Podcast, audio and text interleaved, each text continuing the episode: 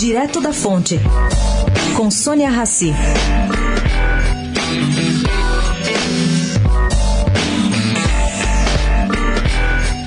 Desde o encaminhamento da proposta de reforma da Previdência à Câmara, a promoção de mudanças no BPC e na aposentadoria rural tem sido apontadas como bodes na sala. Isso, de uma forma indireta, acabou confirmado ontem pelo presidente da Câmara, Rodrigo Maia. Ele declarou publicamente haver condições para aprovar o restante da proposta do governo caso estes dois itens caiam.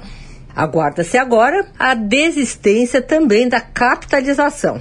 Ela custaria, pelos cálculos atuais, 400 bilhões em 10 anos. E o Brasil não tem dinheiro para isso. Sônia Raci, direto da fonte para a Rádio Eldorado.